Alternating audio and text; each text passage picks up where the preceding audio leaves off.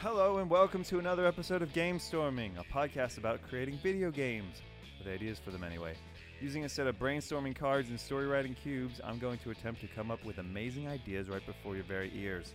There's only one simple rule every single card and cube must be incorporated. My name's Oliver Clark, and let's get on with it.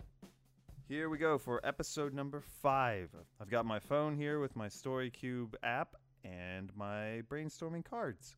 Just going to roll the dice.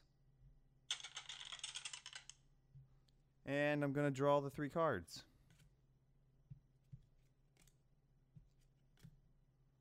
Okay, on the dice front, it looks like we have an elephant, a person looking into the distance and pointing, a collection of towers or buildings, a cloud and rain, cutting a piece of paper, a bag or a sack of some kind. I think we've had that one in a previous episode.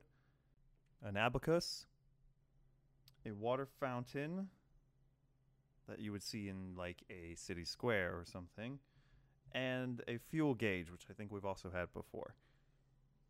On the card side, we have attrition. Objects are gradually weakened, so battering a gate, hitting an enemy, burning, rusting, weapon degradation, draining the battery of something.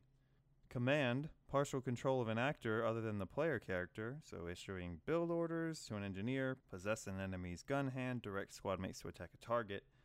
And investigation, information is mostly collected by questioning other actors or forming clues and leads. Now that we have all nine dice and three cards, let's get game storming. Right off the bat, with the spectator pointing at something and the animals, I want to do something along the lines of a safari game. I don't think that's been explored too much, at least recently. I keep thinking Pokemon Snap, but there aren't any cameras in, in the dice or the cards. But I guess the investigation card, you could kind of uh, make the connection to a camera with the investigation. Ooh, I know. It's going to be part theme park management game, part photography game. If you've ever heard of such a thing, you're going to be hired by a new theme park or a struggling theme park that's been open for a while.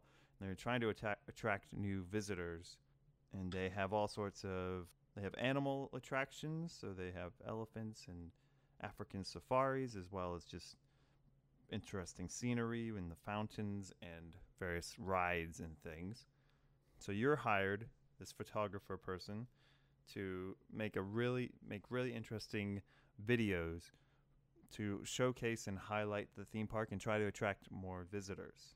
Where the cutting comes into play is you'll have to edit these videos in meaningful ways to make them really nice and flashy and the the higher production values of the videos and the different shot angles will lead to higher compensation for you and improved attendance for the park. There'll be a couple things fighting against you, so some days you won't be able to take as nice of pictures because of the weather, which also might close the park on certain days.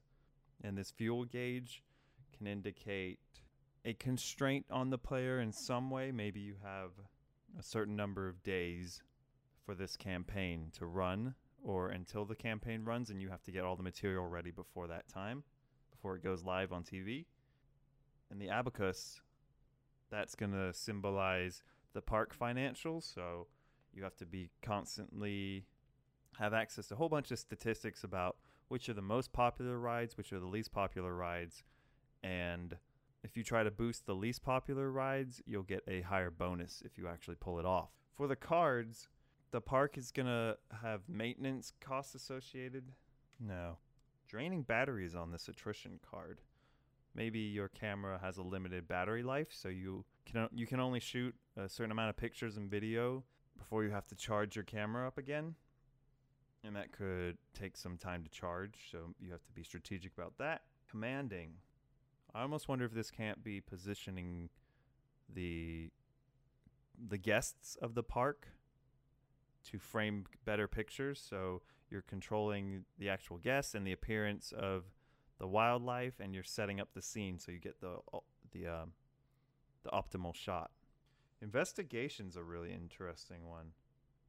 Perhaps in the course of trying to make this park look really great, you're uncovering an underlying secret, and that could even be a secondary objective. Maybe there is more to this park than just driving attendance. Maybe something nefarious is happening as well that you could possibly unravel by interviewing guests of the park that you interact with and people who work there. You could even take pictures of some of the nefarious things you see. I think that's it. I think we used all three cards and all nine dice. Let's just wrap it up and go over it one more time.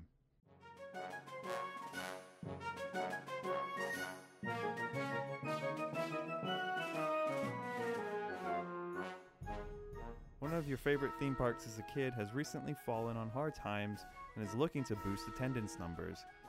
They look to you, an aspiring photographer, to come in and take some amazing shots and videos that they can use in their promotions to boost attendance. You'll have access to all the rides and attractions, including the animal exhibits, the various landscapes, and the roller coasters. You have a full editing suite available to help you craft the ultimate promotional video. Not to mention statistics on the most popular and least popular rides. You'll get special bonuses based on improving the ridership of the worst performing rides. You'll have to take a number of factors into account, though, including poor weather that may shut down the park for hours at a time, deadline constraints before the promotions go live, as well as a constantly draining camera battery that will have to be recharged on occasion. You'll be able to command and position park guests as well as employees in front of whatever exhibit you like to craft the perfect shot. You're there to make the park look good, but as you speak to park employees and guests, you may find something a little more sinister is happening at this park, and it's up to you to bring it to light.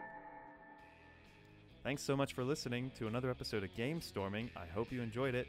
You can follow me on Twitter at Oliver Clark ME. You can follow the podcast on Twitter at Game Storming Pod. And for pictures of the specific dice and cards I used this episode, as well as every episode so far, please visit GameStormingPodcast.com.